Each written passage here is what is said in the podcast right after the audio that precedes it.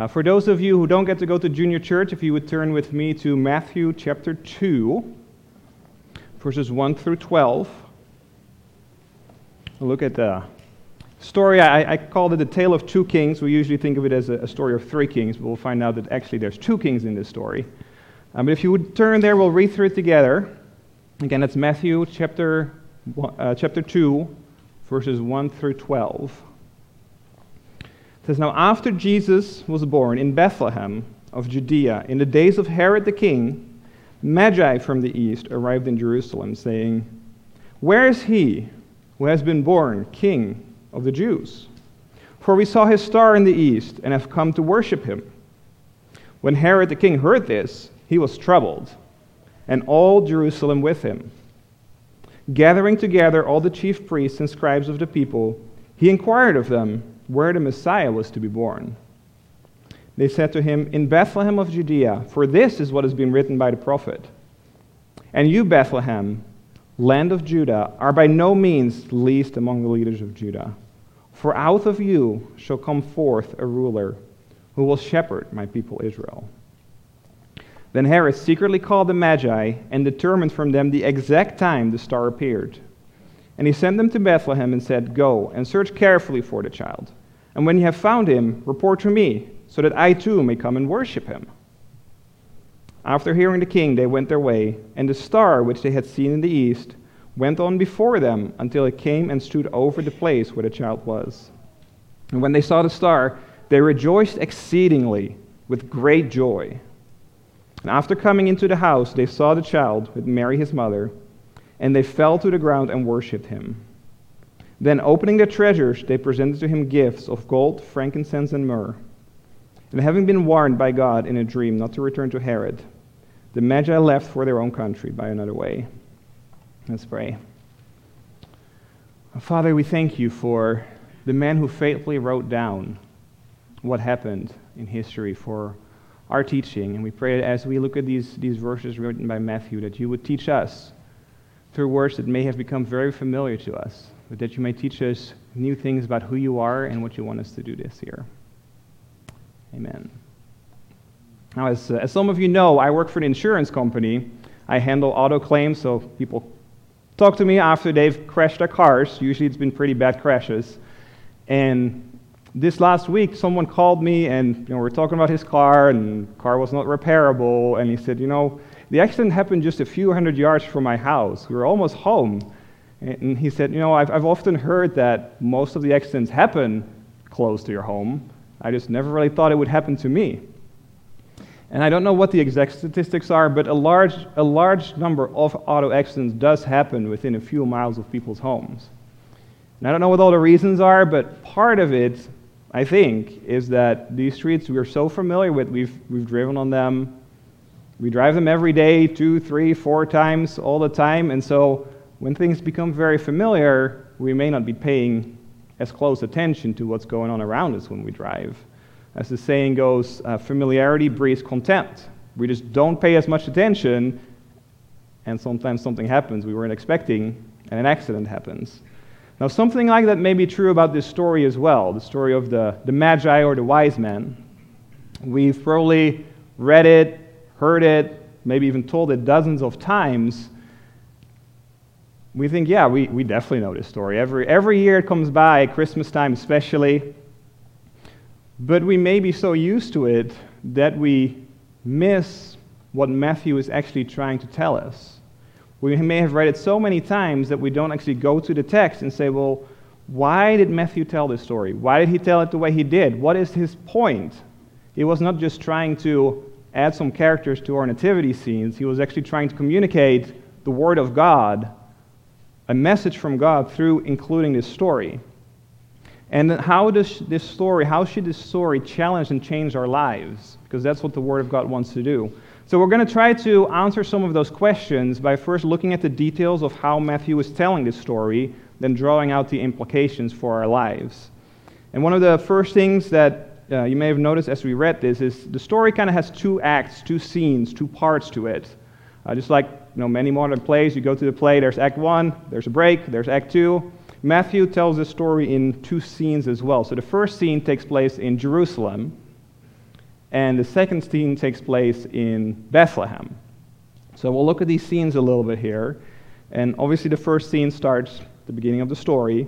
And the first verse sets the, the scene for us. So it says, After Jesus was born in Bethlehem of Judea, tells us when this story is happening, of course. Now, if you look at the Gospel of Matthew, there's not very much Christmas story in the Gospel of Matthew. The birth of Jesus takes up half a verse. If you look at uh, uh, chapter 1, verse 25, or 20, we'll start at 24. It says, Joseph awoke from his sleep. God had given him a dream, basically saying, um, Take Mary as your wife, because the child is from me. And so it says, Joseph woke from his sleep and did as the angel of the Lord commanded him, and took Mary as his wife, but kept her a virgin until she gave birth to a son. And he called his name Jesus. That's the whole Christmas story in Matthew. No manger, no journey to Bethlehem, no shepherds, no angels, no songs. Matthew just says, guess what? Jesus was born. And then, straight on from there, the next place he goes is to this account of these visitors from the east.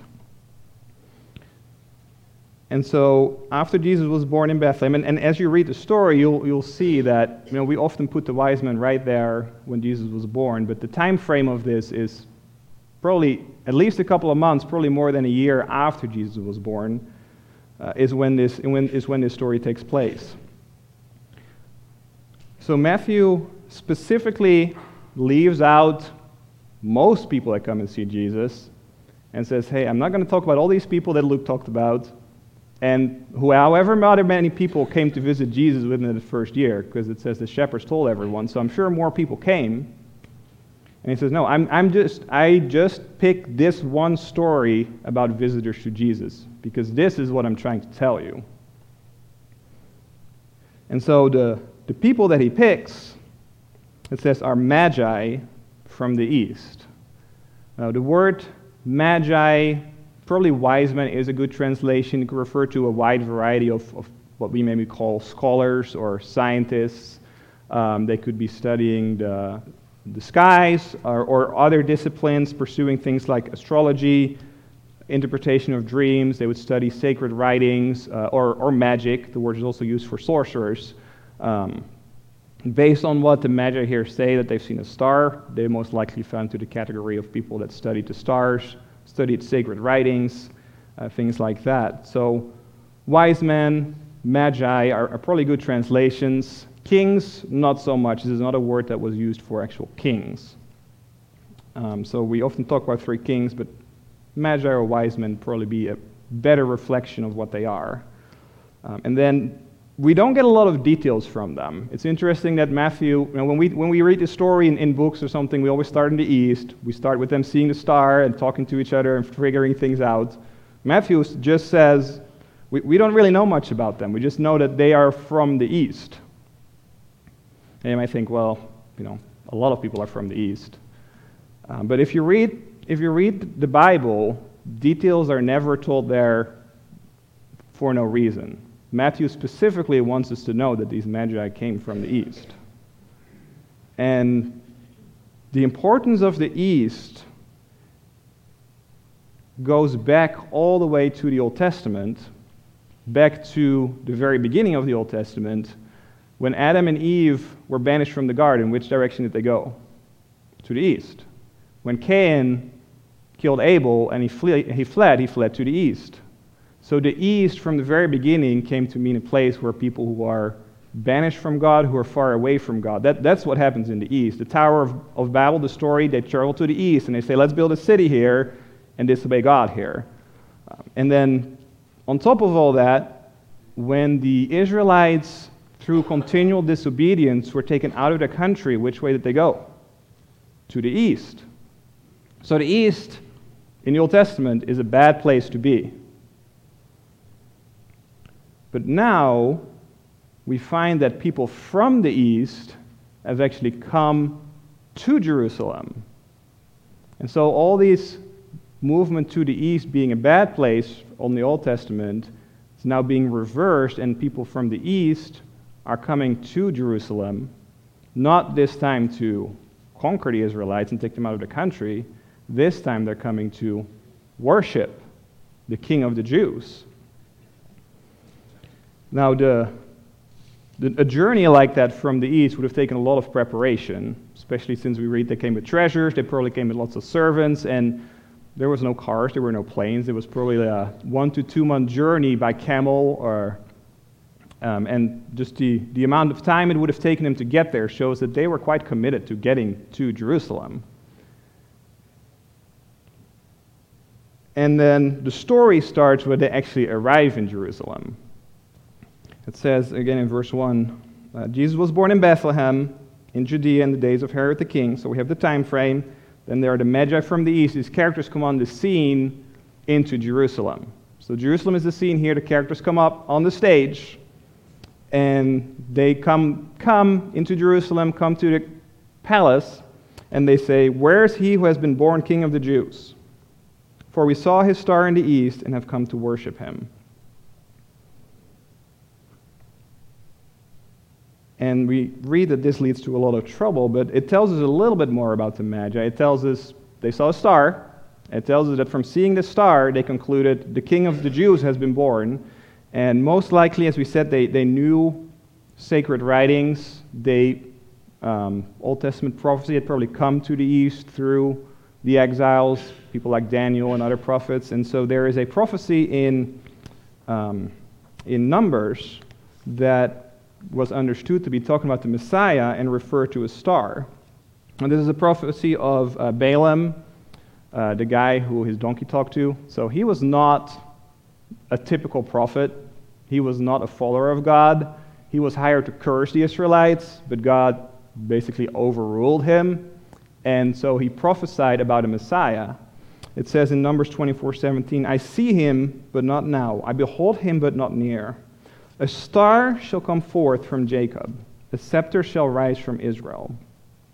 So from that verse, the conclusion was that there would be a king of the Jews born, and somehow this would be related to a star. And so these magi say, Well, we saw a star when we were in the east. We saw this star, and based on what we know, maybe they had to do some research. We understood that this star meant that a king of the Jews has been born. So we figured we would come to Jerusalem and worship him, because that's where the king of the Jews lives.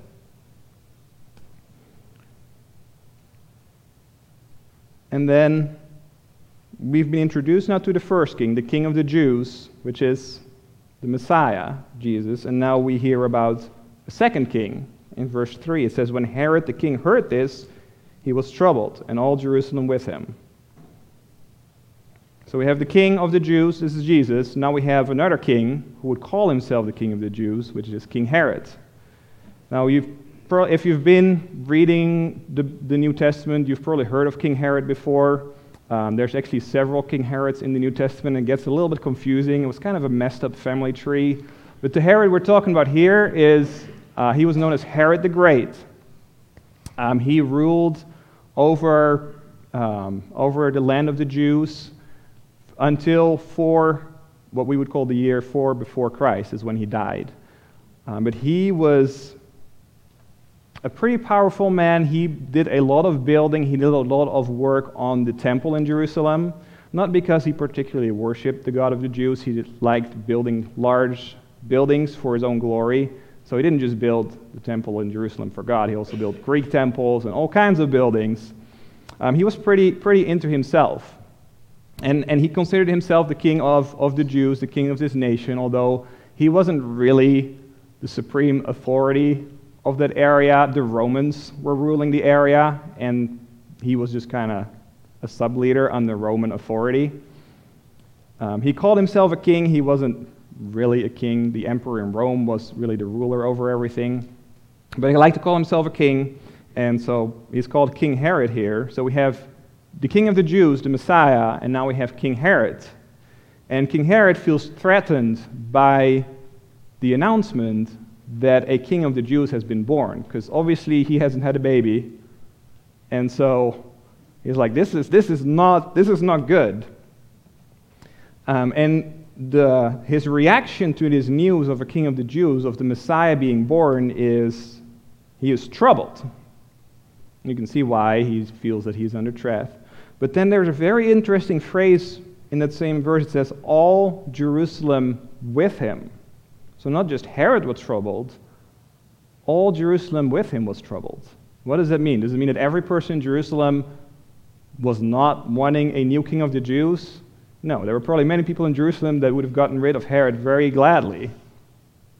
Um, but if we, if we look at the Gospel of Matthew, we, we find that this term all Jerusalem refers primarily to the, the leadership in Jerusalem, not just Herod, but the, the full leadership. Um, he uses the term again in uh, Matthew 21. This is where Jesus rides into Jerusalem on a donkey. The crowds shout his name, shout his praise. And if we read it there, it said, uh, When he had entered Jerusalem, this is Matthew 21 10 through 11. When he had entered Jerusalem, all the city was stirred, saying, Who is this? That's the same concept. The city was troubled, was stirred up. And the crowds were saying, This is the prophet Jesus from Nazareth in Galilee. So there were a lot of people that knew who Jesus was. But then it says, Well, all Jerusalem was stirred and asked, Who is this? And so, if we read the context there, it was the Jewish leaders, the leaders in the city, the people in authority, that said, Hey, who is this guy coming, coming running into our city here, proclaiming, you know, people say he is king, people say he is a prophet, people say he is the Messiah. Who is this guy? We don't want this guy here. And so they were stirred up, they were troubled, just like they were here in the beginning. And so, what, that, what it shows is it was not just King Herod that wasn't particularly wanting a Messiah to come, it was the whole leadership with him, both the, the people in his court, his family, his servants, but also the religious and political leadership of the Jews that was not looking for this Messiah to be born. And obviously, if you read the rest of the gospel, we'll find out that that same attitude goes through the whole gospel so far as that they decide to kill Jesus later on. But this shows that from the very beginning, they were not wanting to give up their positions, their status. They did not want the status quo to be changed by this new baby, this new king to be born. So, Herod, after he heard the news, he is troubled and he devises a plan to get rid of this Messiah. Um, he first gathers all the, the Jewish scribes, the, the people that knew the scriptures together, and said, Well, hey, these, these guys from the east have come. They said the king of the Jews has been born. And interestingly, it says in verse 4, he inquired of them where the Messiah was to be born. So Herod knows this king of the Jews they're talking about, is the Messiah. And so they quote from the book of Micah, where it says, And you, Bethlehem, land of Judah, are by no means least among the leaders of Judah, for out of you shall come forth a ruler who will shepherd my people Israel. Now you may think, well, a leader that came out of Bethlehem was David. David was king of the Jews, he was born in Bethlehem. Uh, but this prophecy was made after Jesus' time. And so it's referring to a, a new ruler coming out of Bethlehem. Interestingly, if you read the context, Bethlehem was actually in um, uh, conquered by an enemy nation at the time. Really, only Jerusalem was kind of holding its own. And the prophet says, Guess what, guys? I know this country, we're, we're under foreign opposition right now, but out of this little town that no one really cares about, a new ruler is going to be born. And so people understood this is a clear prophecy about this king of the Jews, this Messiah that will be born in the future. And so when Herod says, Well, where's the Messiah to be born? The Jewish leaders say, in Bethlehem. And so then Herod, after he finds out about this, he says he called the Magi and determined from them the exact time the star appeared. So he says, Well, when did you first see the star in the sky? Because he wants to know when this baby was born. And then he tells them, uh, Go and find the child, and then tell me about it so I can also go and worship him. Which sounds very nice, but we know if we read the, the next, the rest of the chapter, that was not his intent. If you read in verse um, 16, it says, When Herod saw that he had been tricked by the Magi because they didn't come back to him and report to him, he became very enraged and sent and slew all the male children who were in Bethlehem and all its vicinity from two years old and under, according to the time which he had determined from the Magi. So by the time Herod realizes that the, the Magi haven't come back, it's about two years since the, the Magi had first seen the star. And so Herod has all the babies in Bethlehem killed. Uh, before that, God had already appeared in a dream to Joseph and say, hey, get out of Bethlehem, go to Egypt. because Herod is going to try to kill all the boys. Uh, now, with uh, what was the size of Bethlehem and its vicinity, the, the thinking is it was probably about between 10 and 30 children that were killed by Herod at that time, all the boys that would have been two years and under. Um, so, Herod, when he finds out a Messiah has been born, first he is troubled, and then his response is, I'm going to kill this Messiah. We know his plan didn't work out, but that is what he intends to do. He intends to get rid of it. So now you may think all these Jewish leaders that were with him that knew about this prophecy would maybe go inquire what happened in Bethlehem, but no one else, from what we can see here, went with these wise men to Bethlehem. Herod was like, You go check and tell me. And everyone else just kind of sat there, even though they must have realized that something was going on. So then we go to the second scene. The wise men now leave Jerusalem. It says, after, they, after hearing the king, they went their way, and the star which they had seen in the east went on before them until it came and stood over the place where the child was. So Bethlehem and Jerusalem are about six miles away from each other. Um, so the, the wise men, they leave Jerusalem. As soon as they get out of Jerusalem, it looks like they see this star again. And this time the star guides them exactly to the house in Bethlehem now, for a star to, to do that, it must be a supernatural phenomenon. It's not, you know, some people argue, well, there were these planets that kind of lined up or something like that. But they cannot determine an exact house within six miles. You know, from, from Jerusalem to Bethlehem, they traveled six miles, and the star showed them exactly which house it was. Now, the other implication here is, and this is where this whole idea of we're so familiar with the story, um, this star in the east, they just, it just appeared. The star appeared. They said, A king has been born of the Jews. We must go to Jerusalem. The star did not guide them that first part of the journey. Otherwise, why would they have been in Jerusalem in the first place? If that star could guide them to the specific house in Bethlehem, why did they go there? But we see that now that they leave Jerusalem, the star is back. And the reaction of the wise men to seeing this star again is they rejoiced exceedingly with great joy. So they didn't just rejoice, they rejoiced exceedingly, and they rejoiced exceedingly with great joy. So I think Matthew is trying to say that they were pretty happy. To the third degree. Now, just kind of if you wonder why, why would they be like that? So they have just traveled, prepared and traveled for months. They said, yes, we're going to meet a king of the Jews. So we're in Jerusalem now. We say, hey, where is he born? We want to worship him. And the response they got was probably not what they were expecting. King Herod said, well, I don't know if any king of the Jews is being born. Let me find out for you. And he comes back and says, well, if there is a king of the Jews, he was probably born in Bethlehem. So how about you go check for me and then if he's there, you come back and tell me. Now, this must, be a little, must have been a little deflating for these wise men after months, probably a year or more of traveling, preparing, bringing treasures, getting into Jerusalem and finding out that everything they were hoping for wasn't there. But now, as soon as they leave Jerusalem, this star is back, this star that started it all, and so they realize, yes, he is, we are still on the right track. And not just that, they now also know that another prophecy has been fulfilled by Jesus being born in Bethlehem. So not only do they see the star again, they've also even more confidence now that this baby that they're going to find, or this child they're going to find, is the, the Messiah, the true King of Israel. And so the star guides them to the house, and specifically says house, this is, again, where people said, well, since they're in a house now, you know, they must have left the stable. And this is one of those other things, and, and maybe it's a good thing we talk about this after Christmas so we don't have to kind of change all our decorations and everything. But the likelihood that Jesus was born in a stable is very little. If you read the text in the book of Luke, it never says that Jesus was born in a stable. And this idea that he was is kind of based on a number of misconceptions.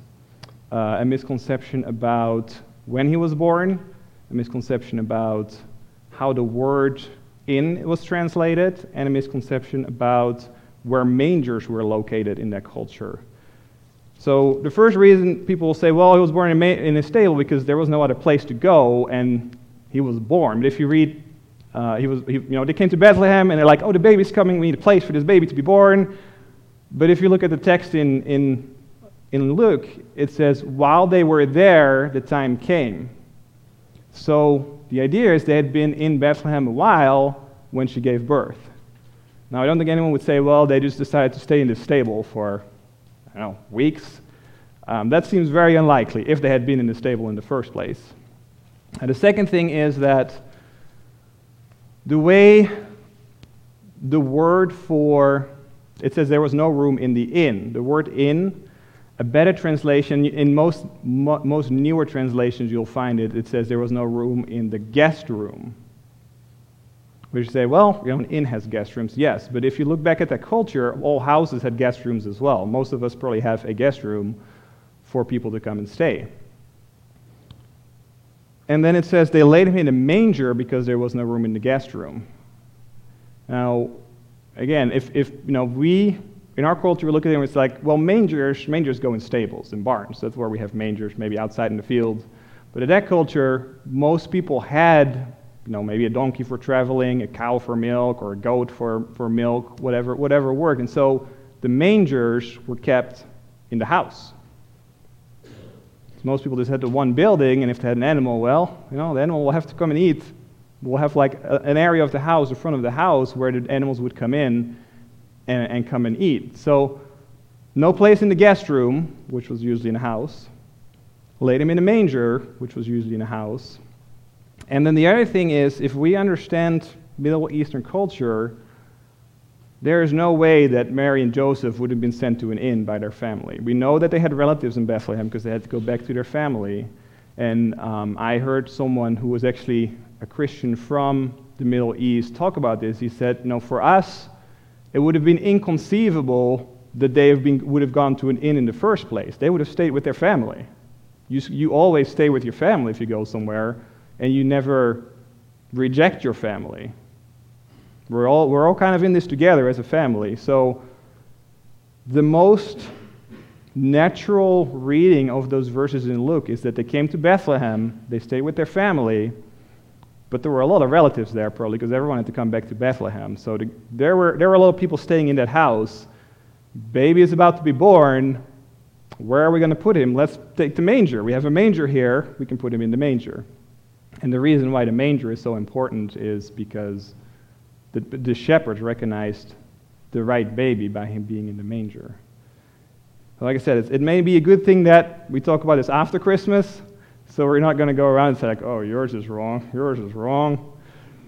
Um, but the, the cool thing about it is this you know, we, we set up these scenes, and it's Joseph and Mary in the, manger, and in the stable having a baby. Think about how that would be for Mary. Here you are having about, you're about to have your firstborn, and the only person you have with you is your husband who's probably never seen a baby born in his life. How would that feel? But instead, here she is with all kinds of relatives, probably aunts, mothers. They have talked many people through childbirth, probably. And so it's a very different picture. Jesus was born in a house with all kinds of people around rather than in a stable with no one around that we've kind of made this into a picture because we used our cultural concept of, well, if you go somewhere, you stay in an inn, mangers belong in a, in a stable. And so you can see how we've gotten there, but we may have kind of mispictured this a little bit. Jesus was born among people, not on his own holy, silent place. And so when it talks about they came to the house, is a very natural thing because they'd always been at a house. It's the, one of the houses of some of Joseph's relatives probably where they've been staying now, and, and they probably said, well, you know, you have a, you have a little child. We're not going to send you back to Nazareth with, you know, on a donkey with a newborn baby.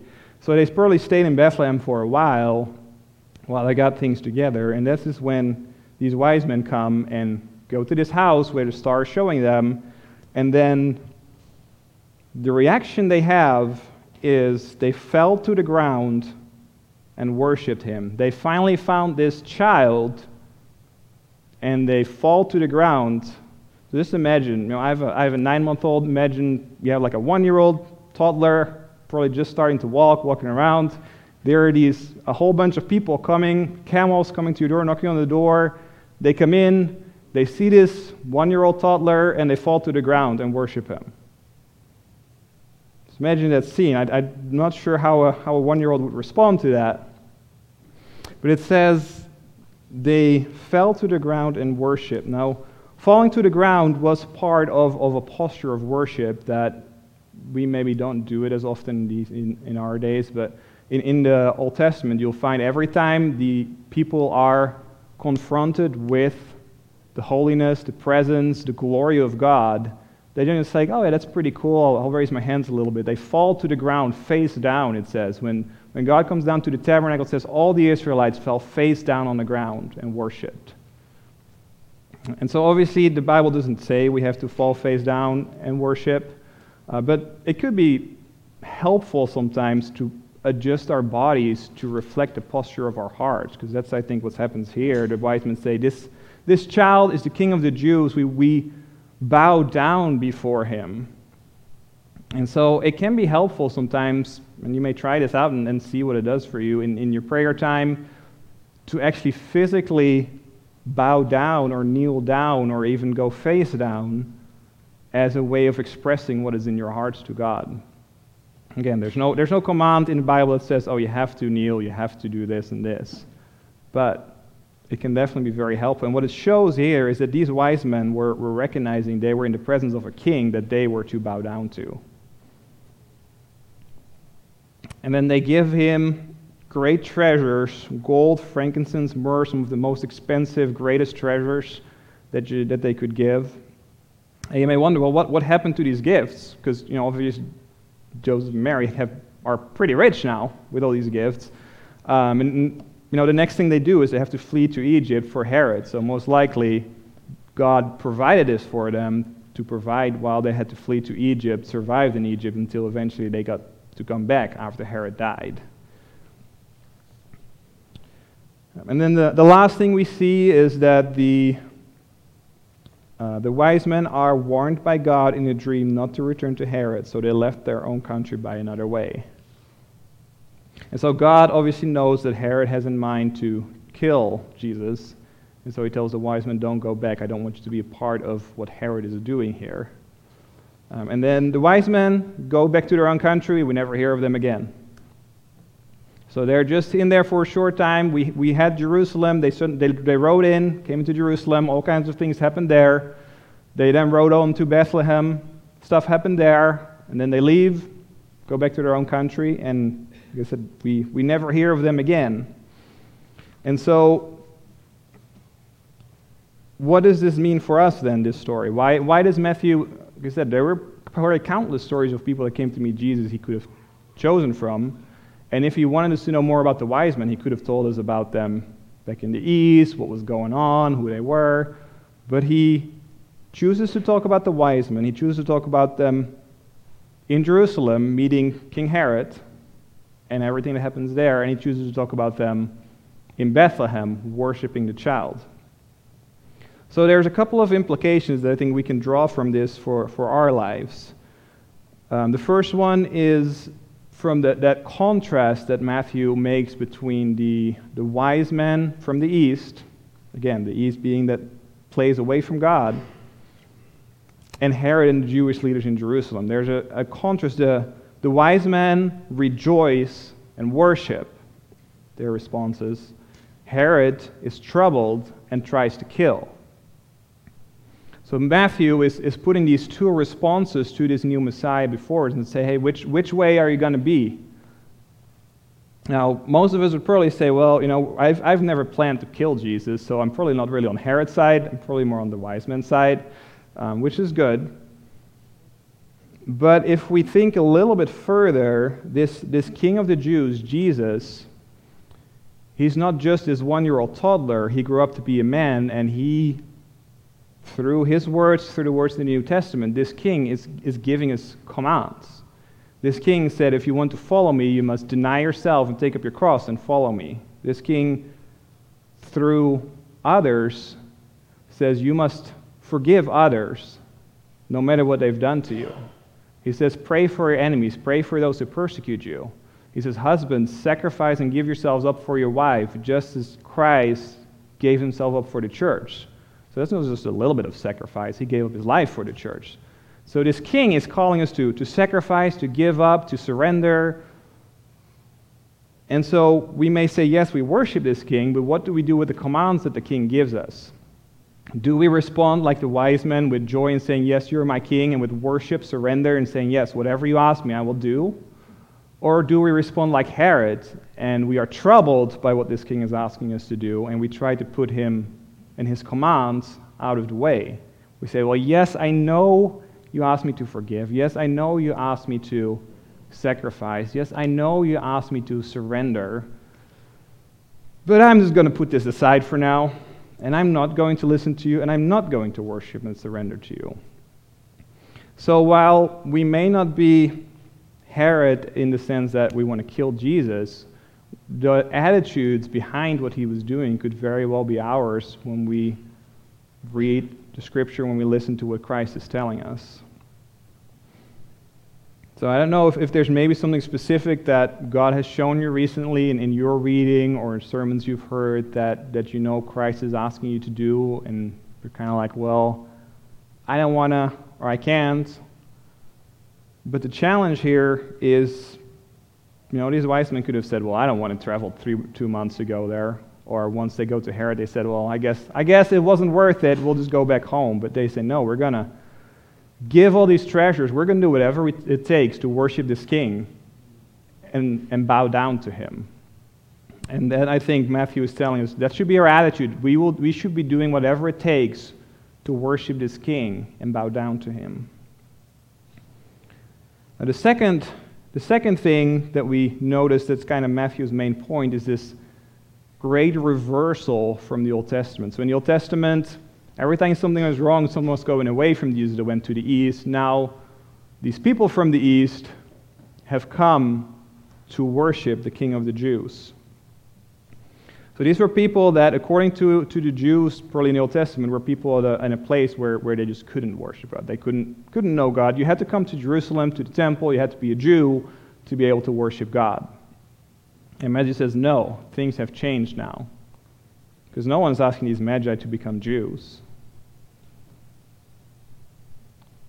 But so the point Matthew is making is that this, this new king of the Jews is not really just for the Jews. He is a king of the whole world, and everyone can come to him to worship. Even people from this dreaded place, the East. And now, obviously, we don't have the same kind of sense. We, I don't think anyone would just say, well, you're from the East, so you're, you can worship God. But we can, people can often have a sense that I am, I am not good enough for God. You know, we will say, well, often people will say, well, I, am good enough, I don't need God. But I, I think I've found that oftentimes people will also say, well, I have done all this and this and this, I don't think I can be acceptable to God. And what Matthew is saying is that even people from the East, even people from the place where people ran away from God, are now acceptable to God and can come and worship this King. So maybe, maybe some of us here will, will think back of our lives and say, well, you know, I've done all, all this. Can I really be acceptable to God? Can I really be forgiven? Maybe you think, well, you know, I've been lying so much, or I've stolen, I've cheated someone, um, I've, I've done horrible. If you knew what I had done, you would not be saying I was acceptable to God.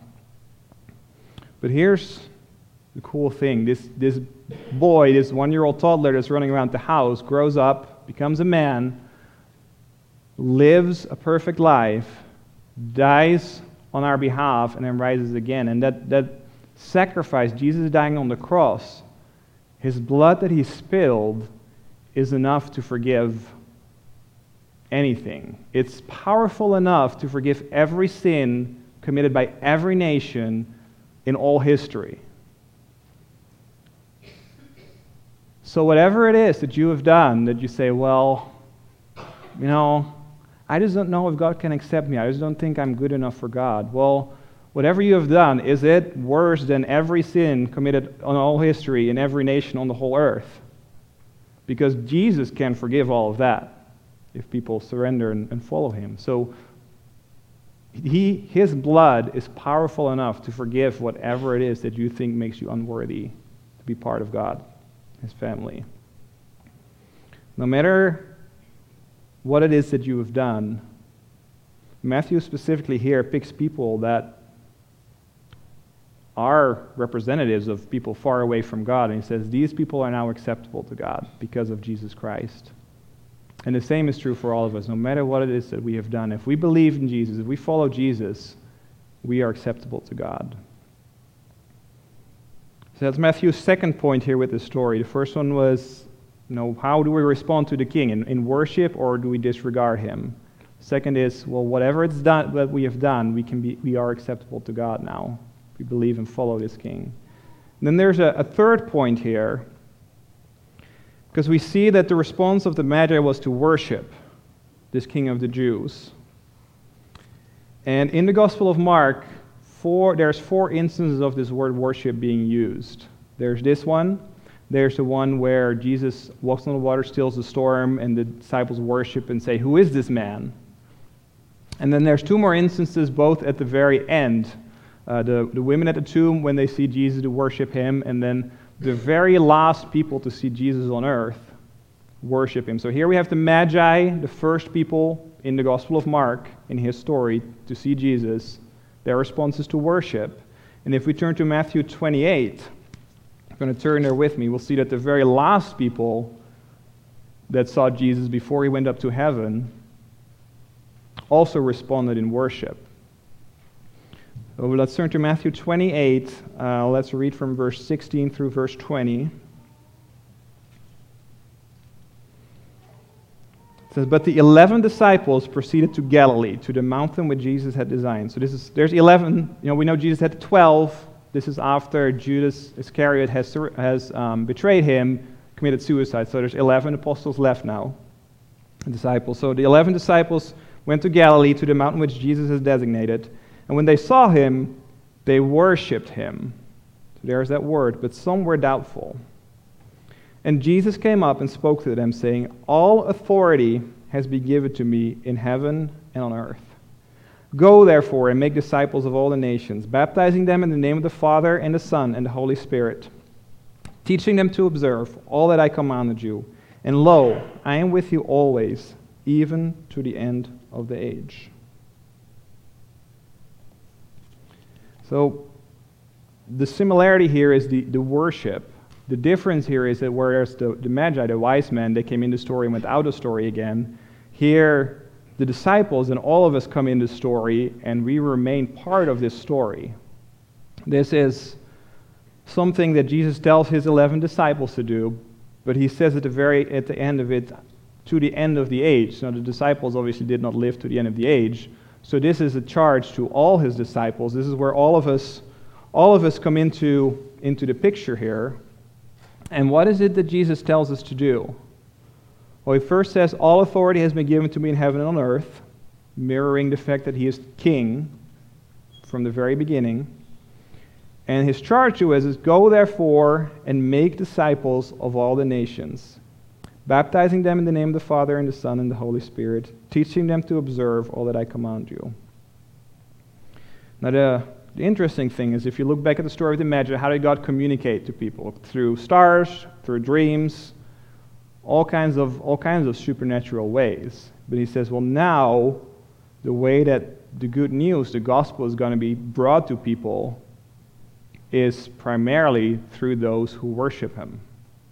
Now, God can still use stars and dreams and whatever you want. If you, if you look at, if you read stories of, of conversions in Muslim countries, at least half of them involve some sort of dream that people have had saying, hey, this, talk, go talk to this person, he will tell you the way of salvation. Or people will say, well, Jesus somehow appeared to me in my dream. So God is still speaking to people through dreams um, in many ways.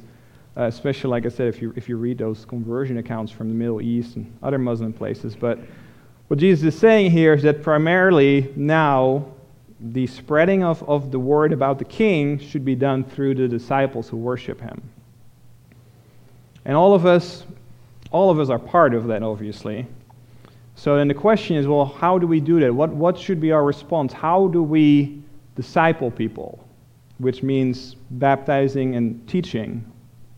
And baptizing meaning we don't just go around and say, hey, you want to be baptized? Let me baptize you. But baptism was a way of saying, yes, I am now a follower of Jesus. And the baptism specifically was in the name of the Father, the Son, and the Holy Spirit, saying, yes, I am now a follower of the Father, Son, and Holy Spirit. So, how do we disciple in that way? How do we make followers of Christ and then teach them to obey all he commands? Well, if you look at the Gospel of Matthew, you know, it says there are 11 disciples here. How did Jesus disciple these 11 men? Well, he invited them to come be with him, spend three years with them, teaching them, um, letting them see what he was doing, and then letting them be there when he was crucified. Now, they all kind of ran away, but he also brought restoration to them. And so we see the same thing with Paul. Paul says in, uh, and Chris talked about this when he goes going through First Thessalonians. Paul says, "I shared my life with you." So Paul didn't just come into Thessalonica and say, "Oh, here's the gospel. Goodbye." He said, "Let me live with you. Let me be with you. Let me show you what what it is like to follow Christ."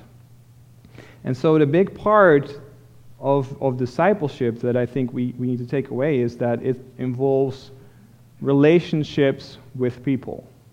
It involves being with people, sharing our lives with people. And so the question here is do we live our lives with people that don't know Christ? People that need to hear Christ and then need to be taught about Christ. So, do you know your neighbors? Do you know whether they're followers of Christ or not? Have you had them over for meals? Do you know where they're at? These people God brought right to you. Um, or do you, have, do you know about your friends? Do you know whether they know him or not? Um, do you have places that you are in your life where you are in contact with people that don't know Jesus? Because the thing is, our culture is changing. And coming from Europe, the changes there have already happened more or less, but it used to be such that, yeah, even though people don't really believe in Jesus, they would still know what a church is, and they would still maybe say, oh, something bad happens, maybe I should go to church and see what this is about. But the majority of people now don't know what church is and will never set foot in a church no matter what happens in their lives. So the only way to disciple people that will never come to church is for us to come into their lives. Now, you may say, well, you know, this is all good talk, and obviously I want to do that, but we're, we're busy. We have a lot going on here. Um, and I love this quote from uh, it's a book called Gaining by Losing. It's a book that um, most of the church leadership is, is reading right now.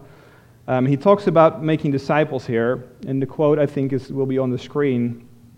Um, it says, You might say, well, when would I possibly have time to go out and evangelize? I barely have enough time to be a good husband, father, and employee. I definitely don't have time to add a program of evangelism.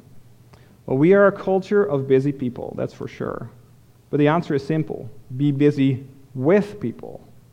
The Great Commission is not an addition to your life, but an essential component of every other part of it.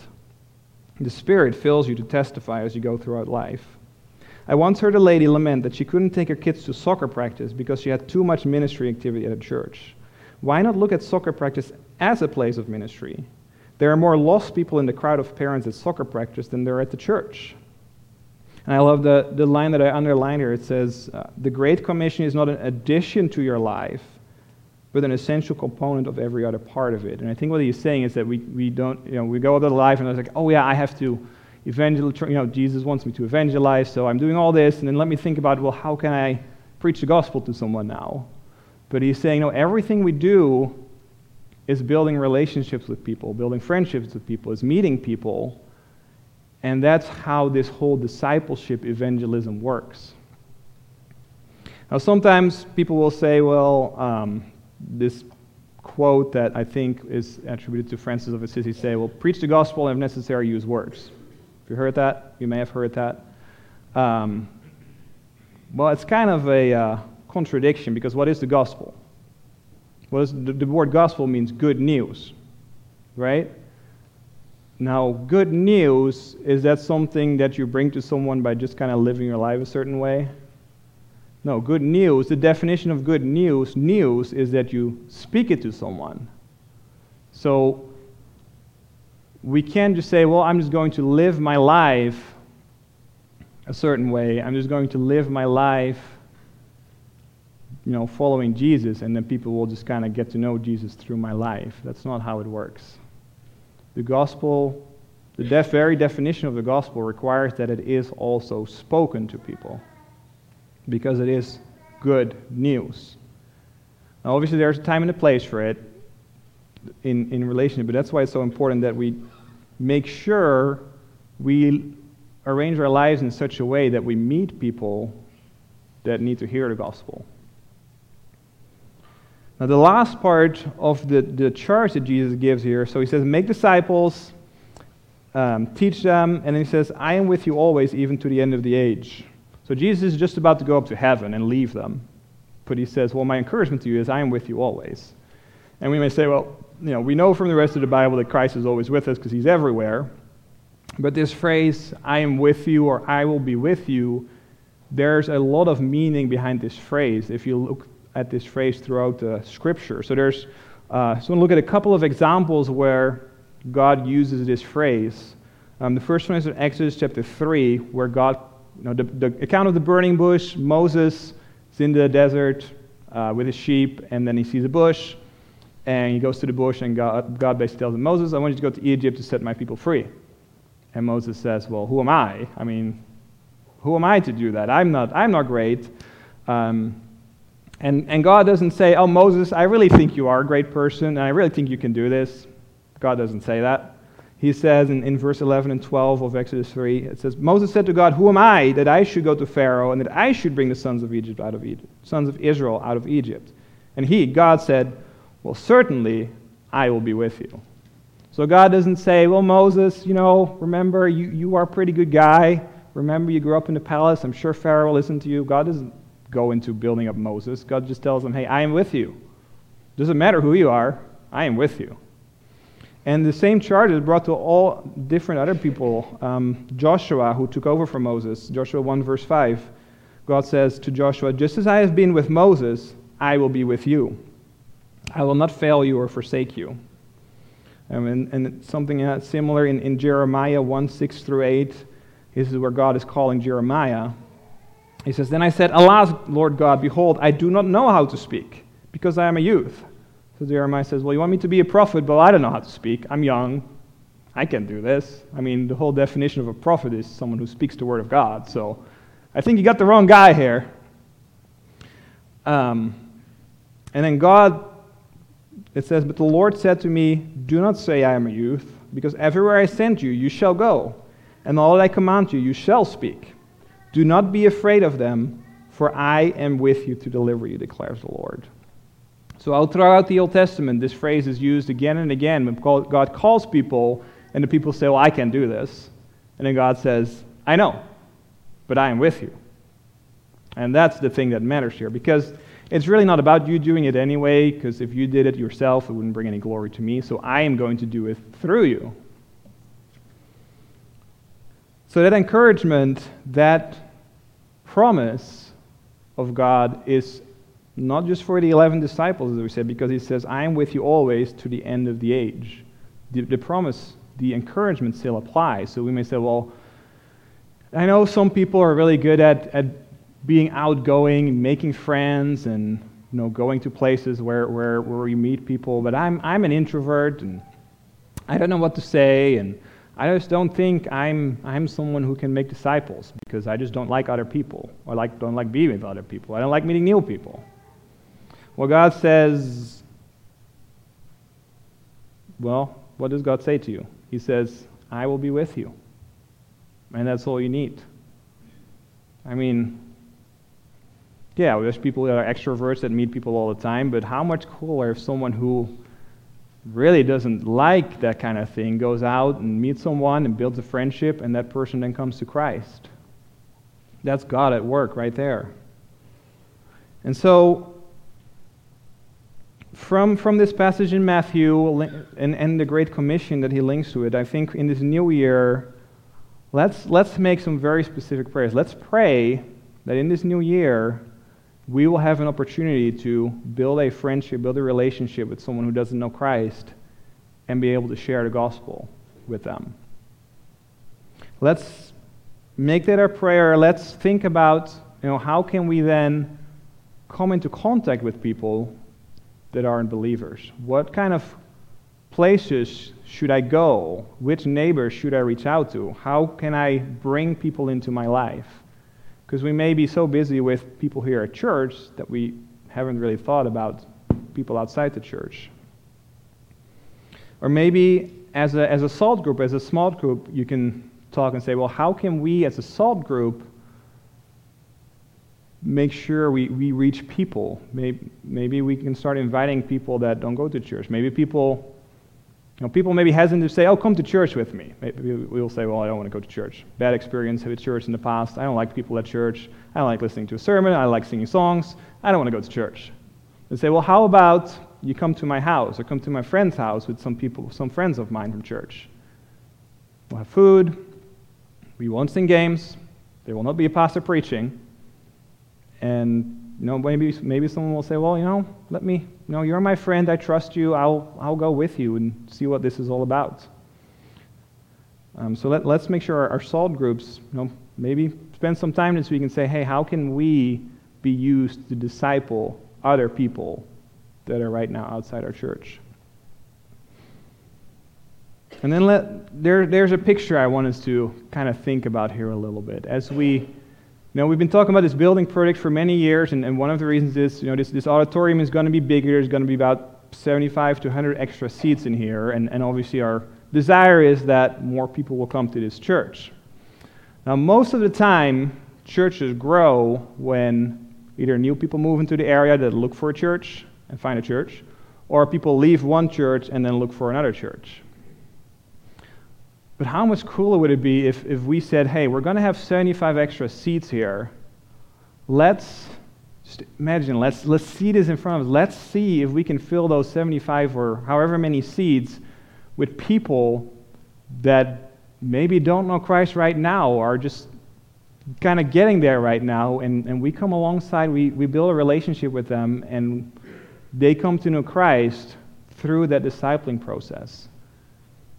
You know, there's, there's a lot of us, and, and if, you know, it, it doesn't require all of us to meet 10 new people. It just requires maybe one or two people that we, that we know, that we start to get to know. And, you know, it may take short, it may take a long time.